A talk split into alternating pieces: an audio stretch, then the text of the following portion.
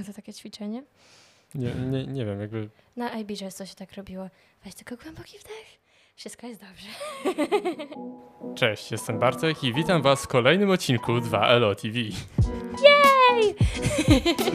W dzisiejszym odcinku witamy Kamilę Mistasz, absolwentkę naszej szkoły. Cześć wszystkim, Secony Kama. E, absolwentką jesteś od lat dwóch. Tak, tak, dzisiaj przy drzwiach rano z, z panią wicedyrektor ustaliłyśmy, że to było dwa lata temu, kiedy skończyłam szkołę, w czasie pandemii. Jak się z tym czujesz?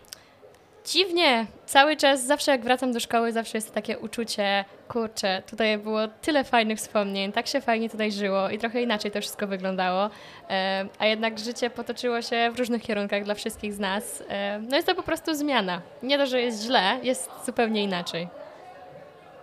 Wow, jak głośno korytarzu. Brakuje tego mi czasem, wiesz? Tak? takiej głośności. Tak, bo jak się idzie na studia, to nie masz już takiej, nie masz swojej klasy, masz ludzi ze swojego roku. I ja na przykład na historii sztuki, bo studiuję historię sztuki z kognitywistyką na University of Sussex, e, mam dosłownie 30 osób, więc znam wszystkich ich z widzenia na każdym wykładzie, na każdym seminarium, zawsze gdzie spotykam tych ludzi.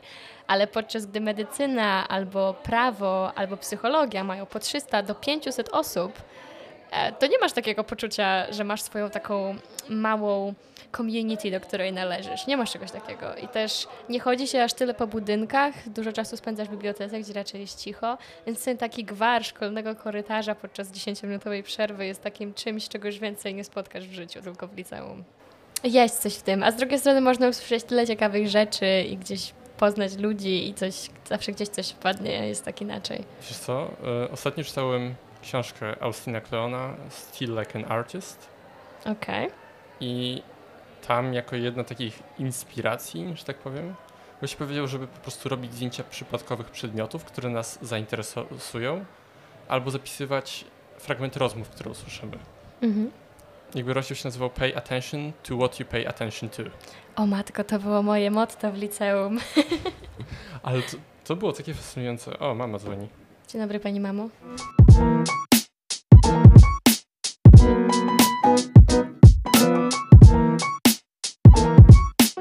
Dobra, jesteśmy po odebraniu telefonu od mamy. Jesteśmy tu po to, żeby rozmawiać o twoich przeżyciach w naszej szkole i o twoim IB. Ale na pewno. Myślę, że jest to całkiem odważny temat, tym bardziej jest to IB, Zgadzam się. które wymaga dużo pracy, Dużo pracy. delikatnie mówiąc. Tak. Ty już skończyłaś, ja teraz idę do klasy maturalnej. nie, no nie przesadzajmy. Trzeba mówić prawdę i mówimy prawdę. No i prawda jest taka, że IB jest bardzo, bardzo wykańczającym programem, bo wymaga od ciebie znajomości sześciu różnych przedmiotów na wysokim poziomie, właściwie poziomie akademickim. I wymaga od ciebie właśnie takiego uniwersyteckiego podejścia do nauki, do tego, jak piszesz pracę, do tego, e, jak sobie rozplanowujesz czas i jak pracujesz nawet z nauczycielami. Więc nie jest to proste tak skoczyć na głęboką wodę, kiedy przechodzisz nagle z gimnazjum, tak naprawdę no z pre-IB, gdzie dalej jesteś taki w gimnazjalnym troszeczkę mindsetie i musisz zacząć coś, co jest zdecydowanie trudniejsze od tego, co kiedykolwiek wcześniej robiłeś. Ale jeśli uda Ci się to przeżyć, to naprawdę potem nie będzie już nic tru- trudniejszego, jeśli chodzi o edukację, bo IB da Ci tak naprawdę wszystkie możliwe skille, których potrzebujesz na uniwersytecie, szczególnie wydaje mi się uni- na uniwersytecie w Wielkiej Brytanii, szczególnie na kierunku humanistycznym. Przynajmniej tak z mojego doświadczenia mogę powiedzieć. W Wielkiej Brytanii Tak, studiuję historię sztuki z kognitywistyką, e, ale kognitywistyka też jest taką e, raczej teorią, e, a, nie praktyką, więc też to bardziej się, bardziej miałam z tego też eseje, więc wszystko było oparte na esejach, e, więc przyjechanie do Anglii i dostanie takiego zadania, napiszcie esej na 500 słów, to, była, był- to był pikuś po tym, jak dosłownie pół roku wcześniej pisało się ekstenda na 4000. Są jakieś takie umiejętności, je szczególnie, które zauważasz, że na przykład były na IB, myślałeś, że nigdy ci się nie przydadzą, czy coś w tym stylu. Jak dajmy na to napisanie Xenda albo internali, a się okazuje, że są potem bardzo, bardzo przydatne. Tak, wydaje mi się, że przede wszystkim jak my piszemy te wszystkie prace, sobie nie uświadamiamy tego, że pracujemy nad takimi bardzo, bardzo miękkimi umiejętnościami. Czyli przede wszystkim porównywania i budowania takiego argumentu i pamiętania o tym, że argument musi mieć konkretną strukturę, że musisz szukać e, podobieństw i różnic, ale też różnic w podobieństwach i podobieństw w różnicach, tak jak uczyliśmy się zawsze na polskim. E, I to potem się niesamowicie przydaje, bo jak musisz tylko napisać esej, to po prostu siadasz i wiesz tak naprawdę, co robisz, bo masz tą strukturę dosłownie wyrytą. E, I nawet ja mam ją wyrytą, mimo że nie pisałam matury bo ja byłam tym rocznikiem, kiedy zaczęła się pandemia i myśmy nie mieli egzaminów, ale gdzieś to wszystko i tak zostało z takich tych praktyk, e, które gdzieś tam były na lekcjach, tak, wszystkich sprawdzianów, czy, czy pisania moków, czy samych internali właśnie. A drugą rzeczą, wydaje mi się, to też fakt, że jesteśmy tak bardzo szybko zaznajamiani z systemami cytowania. APA, czy Chicago, czy jakieś takie rzeczy. Wszystko jakby wiemy już o co chodzi, wiemy, że jest ich kilka, wiemy jak ich używać, wiemy, że to jest istotne, żeby trzymać konkretny guidelines, jak kiedy piszemy e, właśnie bibliografię. No i potem przychodzisz na uniwersytet i pamiętam, że właśnie na pierwszym roku mieliśmy dosłownie cały rok, raz w tygodniu, e, mieliśmy zajęcia takie dodatkowe, które przygotowywały nas właśnie do tego, w jaki sposób pisać eseje. I były też z tego zajęcia, e, które trwały nawet dwie godziny, e, właśnie o samych sposobach cytowania, o samym pisaniu bibliografii. I ja no, przyznam się, że nie przyszłam na te zajęcia parę razy, bo wiedziałam, że jest mi to niepotrzebne, że po prostu słuchałam czegoś, co miałam w małym palcu i mogłam tak naprawdę uczyć tą grupę, która razem ze mną siedziała, która po IB no nie była. To były dwie godziny tygodniowo takich seminariów. E, takich właśnie, to był skills seminar, czyli po prostu uczyli nas takich podstawowych skilli, e, jakieś pisania prac i budowania argumentu i tak dalej. A ja to słucham i myślę, kurde, ale ja już to kiedyś słyszałam od pani profesor Piątkowskiej. Albo kiedyś nas tego nauczyła pani profesor Banach. E, więc to nie było, to, to było naprawdę takie ułatwiające życie, nie? że ja mogłam zdecydowanie szybciej zabrać się do pisania tego eseju, mogłam zdecydowanie e, szybciej zacząć, szybciej skończyć i mniej się tym też stresować. E, plus do tego pierwszy rok na studiach w Wielkiej Brytanii też zawsze jest e, rokiem eksperymentalnym. E, tak, tak oni to nazywają. I nie liczy się on do końcowej klasyfikacji. Jakby te oceny, które dostaniesz na pierwszym roku, nie przechodzą ci dalej do końcowej oceny z całego degree. Więc też nie miałam takiej presji na to, że, że się bałam, że coś mi nie wyjdzie. Stwierdziłam, że napiszę pracę tak, jak nauczyłam się na AB, zobaczę, co z tego będzie. No i było wszystko dobrze, wszystko było na pierwszą klasę tak naprawdę zdawane. Dwie godziny grania w pasjansa tygodniowo. Chciałbym mieć na to czas. Albo po prostu spania dłużej. Albo spania dłużej. Tak. To powiem Wam, że to też się tego nie docenia i wydaje mi się, że e, to jest też bardzo fajne na studiach, to, że w końcu możesz wstawać bez budzika. No chyba, że masz na dziewiątą rano zajęcia. E, i mówię też o studiach w Wielkiej Brytanii oczywiście, bo jak słyszę moich znajomych, którzy zostali w Polsce, e, to też wydaje mi się, że nie byłabym w stanie przeżyć więcej już w polskim systemie edukacji, e, bo ja w Anglii mam, na pierwszym roku miałam 9 godzin zajęć tygodniowo, e, teraz na trzecim roku będę miała tylko 6. I też nie są to jakieś poradne bardzo wykłady, bo wszyscy też chcą się wyspać, więc tak naprawdę nawet na dziewiątą rano miałam chyba tylko jeden wykład kiedykolwiek przez ostatnie dwa lata. Zawsze było gdzieś na dziesiątą, czy gdzieś później. E, więc to też jest takie, że wysypiasz się i naprawdę jesteś w stanie się wyspać. Nie musisz zarywać tych nocek, no chyba, że naprawdę zapomnisz o deadline i będziesz chciał coś zrobić na ostatnią chwilę. I to też daje ci taki duży spokój i czujesz zmiany, jak też twoje ciało inaczej reaguje i pozwala ci na więcej robić i po prostu się mniej stresujesz. I jest bardzo ważny. I wydaje mi się, że na IB sobie tego nie uświadamiamy, bo nie zapomnę ile razy, nie tylko ja, ale gdzieś tam wszyscy moi um, chciałam powiedzieć classmates, no ale classmates, tak na dobrą sprawę, gdzieś zarywaliśmy nocki, gdzieś pisało się te internale po nocach, bo tak naprawdę przychodziliśmy na 8 godzin do szkoły, żeby kolejne 8 pracować w domu i, i robić gdzieś, gdzieś pisać te internale, gdzieś pisać te prace i całą resztę, więc to było troszkę, to było dużo i w pewnym momencie po prostu trzeba sobie odpuścić i sobie powiedzieć, ok, ja potrzebuję tego snu. Jak się wyśpię, to będzie mi się zdecydowanie lepiej pracowało, bo potem jechanie na dwóch energetykach i kawie doprowadza cię po prostu do tego, że trzęsą ci się ręce, nie jesteś w stanie trzymać długopisu, jak piszesz jakiś mok czy coś takiego.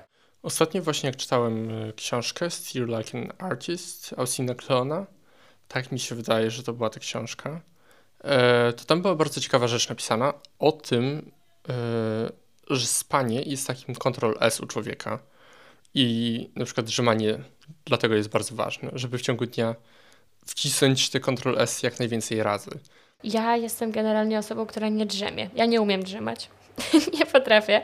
Aczkolwiek też nauczyłam się, szczególnie jak mieliśmy jakieś takie trochę późniejsze zajęcia, typu 17-19 na uniwersytecie, to taka mała drzemka pod tym kątem, że nawet zamykasz oczy i po prostu troszeczkę chwilę poświęcasz, nie wiem, pół godziny na to, żeby po prostu usiąść w bibliotece czy na jednej z kanap, które gdzieś są na uniwersytecie, bo jest ich dużo.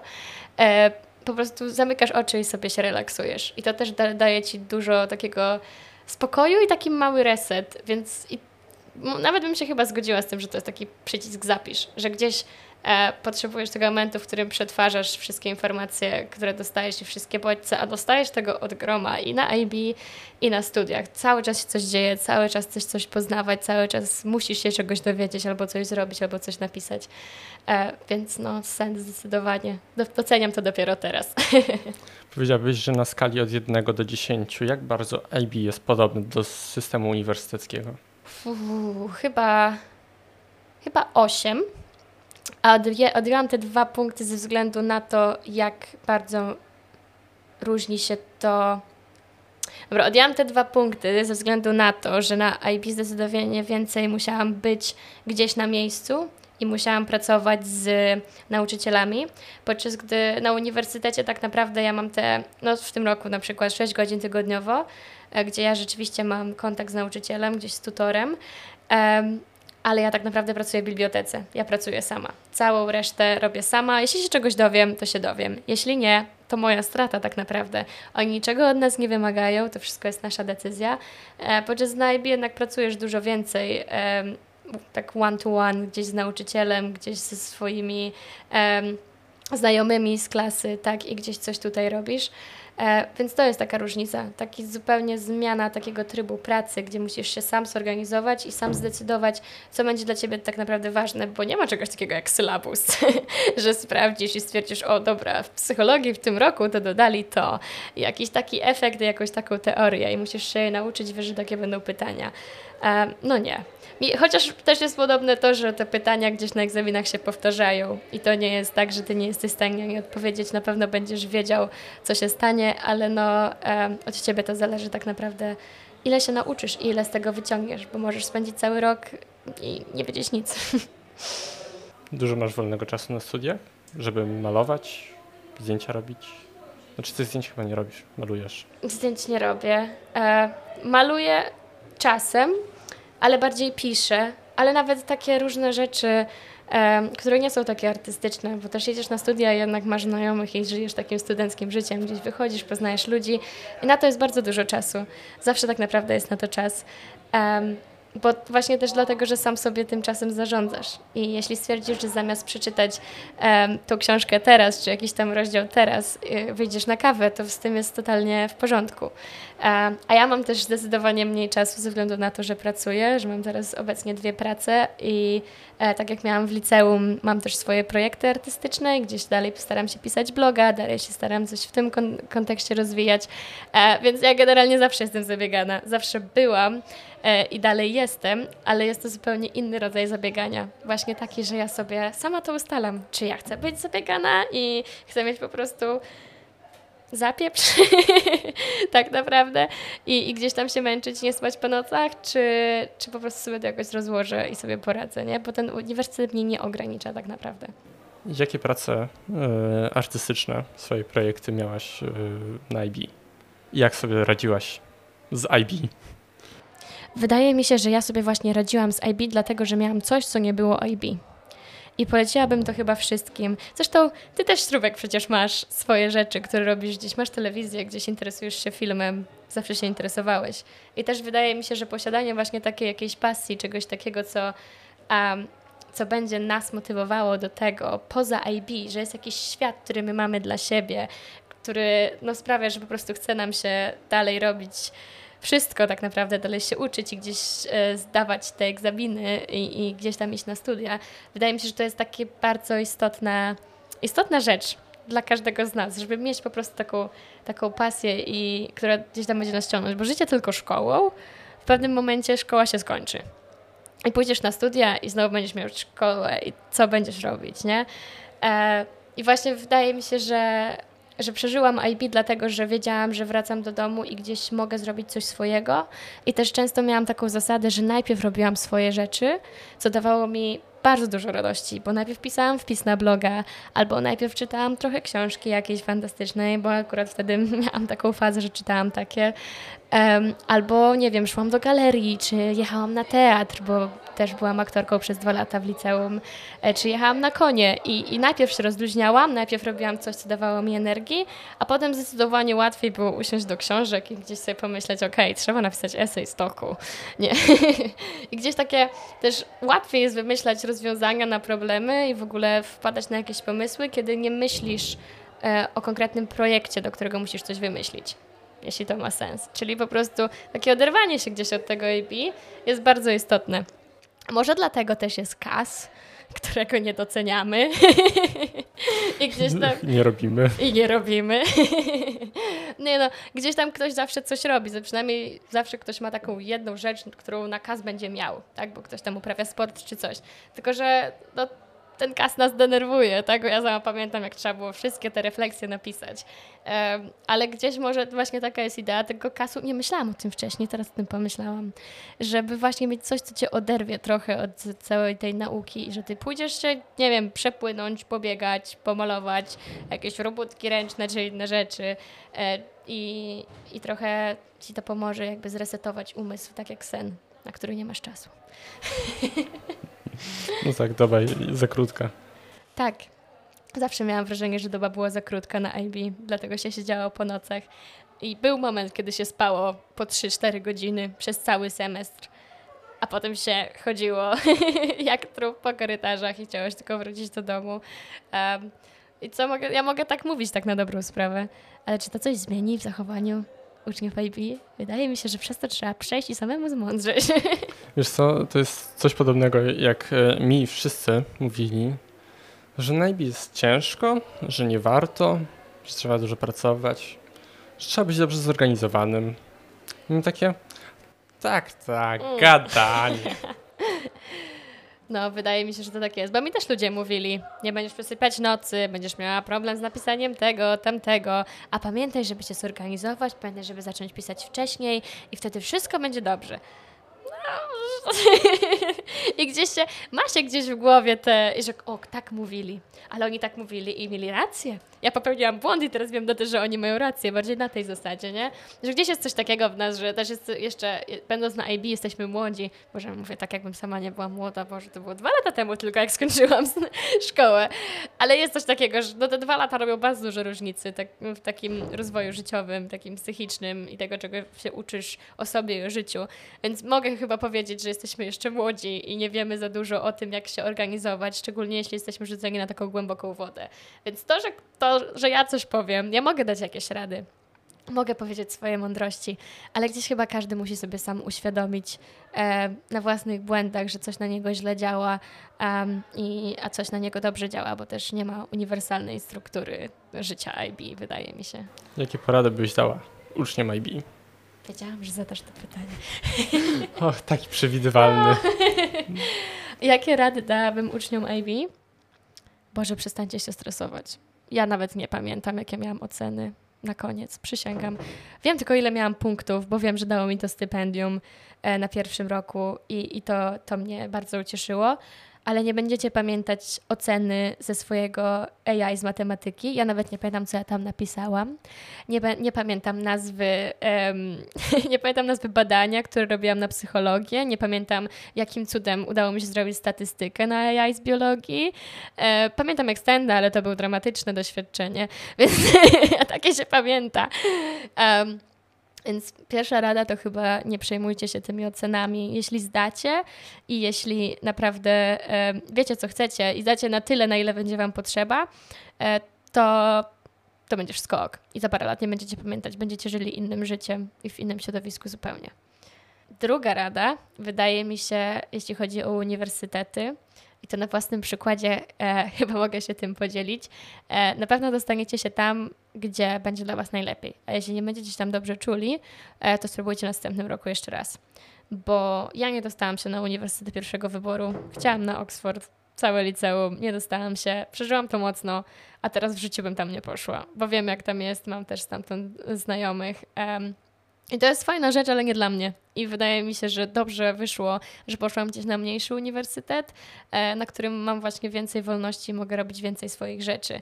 E, ale wielu moich znajomych spróbowało jeszcze raz i do, do, gdzieś do Anglii czy do Szkocji dostali się dopiero rok po tym, jak skończyli studia. Spędzili rok w Polsce i było wszystko ok. E, także druga rada to chyba taka, żeby się właśnie też nie stresować o to, czy się dostaniecie na ten uniwersytet za pierwszym razem, czy nie.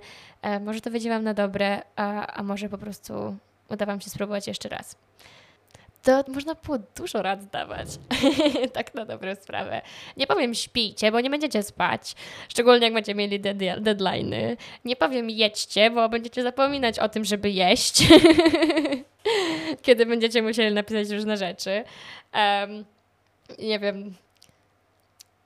Wydaje mi się, że takie dbanie o siebie psychiczne i zauważenie tego, że coś jest nie tak w odpowiednim czasie, jest bardzo też istotne. I nie ma nic złego w tym, żeby pójść do jednej z naszych pań pedagog, czy do, do pani psycholog, czy kto teraz jest obecnie w szkole. E, ale no nie ukrywajmy, każdy z nas może mieć gorsze chwile i też nie trzeba czekać nie wiadomo do jakich wydarzeń, nie wiadomo do, do jakich chwil trudnych, żeby po prostu się przejść i z kimś porozmawiać. A jest wiele pedagogów w naszej szkole. Nie mówię tylko o pań, paniach pedagog na pierwszym, drugim piętrze, mówię po prostu o nauczycielach, którzy są wyrozumiali i którzy znajdą czas na to, żeby z wami porozmawiać. Oni naprawdę wiedzą, że my mamy zapieprz. Naprawdę wiedzą, że to jest ciężki program, że musimy zrobić dużo, bo oni też nad tym pracują i nie pierwszy rok i na pewno nie ostatni. Więc trzecia rada to chyba będzie takie dbanie o siebie i żeby i, i takie, żeby pamiętać, żeby znaleźć kogoś, z kim zawsze będzie można porozmawiać bo porozmawianie daje dużo i w każdej chwili może się przydać. E, a wszyscy jedziemy na tym samym wózku i wszyscy są tak samo. To, że komuś lepiej wychodzi, to, że ktoś ma e, 45 punktów na koniec, to nie znaczy, że, e, że jemu to, to, to łatwiej przychodzi tak psychicznie. Nawet to, to, to jakby po prostu warto jest rozmawiać, nie? I warto, warto gdzieś tam się troszczyć o samego siebie. A, mówię wam, to z doświadczenia, z perspektywy dwóch lat. Gdybym sama nie chodziła gdzieś do naszych pań pedagog, czyli nie miała jakiegoś wsparcia od naszych nauczycieli, to chyba byłoby mi ciężko przetrwać do tej pory, do tego momentu, w którym jestem teraz. Myślę, że tym optymistycznym akcentem możemy zakończyć odcinek. bardzo optymistycznie. E, bardzo Ci dziękuję, że przyszłaś. Ja bardzo dziękuję za zaproszenie do naszej telewizyjnej kanciapy, za którą bardzo tęskniłam. Przecież nie byłaś w telewizji. Okej, okay, rozumiem. Historia z gaśnicami te sprawy. Historia z tostami, historia z goframi. Dużo się działo generalnie. Dużo się działo w tej telewizji. dużo się działo w telewizji, dużo się działo w drugim e, liceum. E, I to były fajne czasy. Ale nie wróciłabym tu. Bo wydaje mi się, że każdy czas, każde jakieś miejsce, w którym jesteś, ma swój czas i po prostu to, że byłam w liceum wtedy było właśnie tym czasem, nie? I, i to, tego wtedy potrzebowałam, a teraz jestem po prostu w innym miejscu i to nie znaczy, że jest gorsze czy lepsze, jest po prostu inne i tak, jakie powinno teraz być. To jeszcze raz bardzo dziękuję za to, że do nas przyszłaś, tym bardziej, że masz wakacje jeszcze miesiąc, prawda?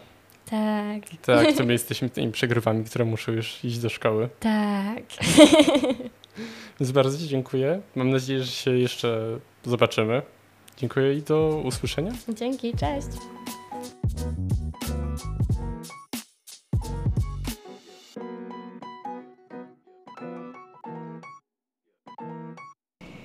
Jeszcze jedna rzecz, która mi się przypomniała teraz, po tym jak pan profesor Turkowicz kazał ci Bartek pisać internale, e, to przypomniało mi się nasze wakacje przed trzecią klasą i jak mieliśmy już wszystkie drafty po prostu mieć gotowe na czerwiec albo nawet gdzieś, ja na wakacjach wysyłałam, chyba nawet w sierpniu, pamiętam, że pojechałam na Majorkę i dzień przed Majorką z, razem z rodziną wysyłałam dosłownie um, extenda mojego pierwszego drafta. Um, I to też jest tak, że wiecie, denerwuje nas to, że mamy te deadlines rok wcześniej i po co jest nam w ogóle taki, taki deadline tak bardzo wcześnie. Ale tak naprawdę musicie się przygotować na to, że ta pierwsza rzecz, którą napiszecie, prawdopodobnie będzie w 100% do poprawki. No może jak będzie, będziecie mieć szczęście, nawet nie w 100, może trochę mniej, e, ale da Wam sam taki prompt do myślenia o tym i do takiej myślenia w ogóle o tym, co możecie zrobić, jak możecie zrobić, a rozwiązanie problemu przychodzi tylko wtedy, kiedy myślicie. Także Bartek, idź pisać internale. Idę.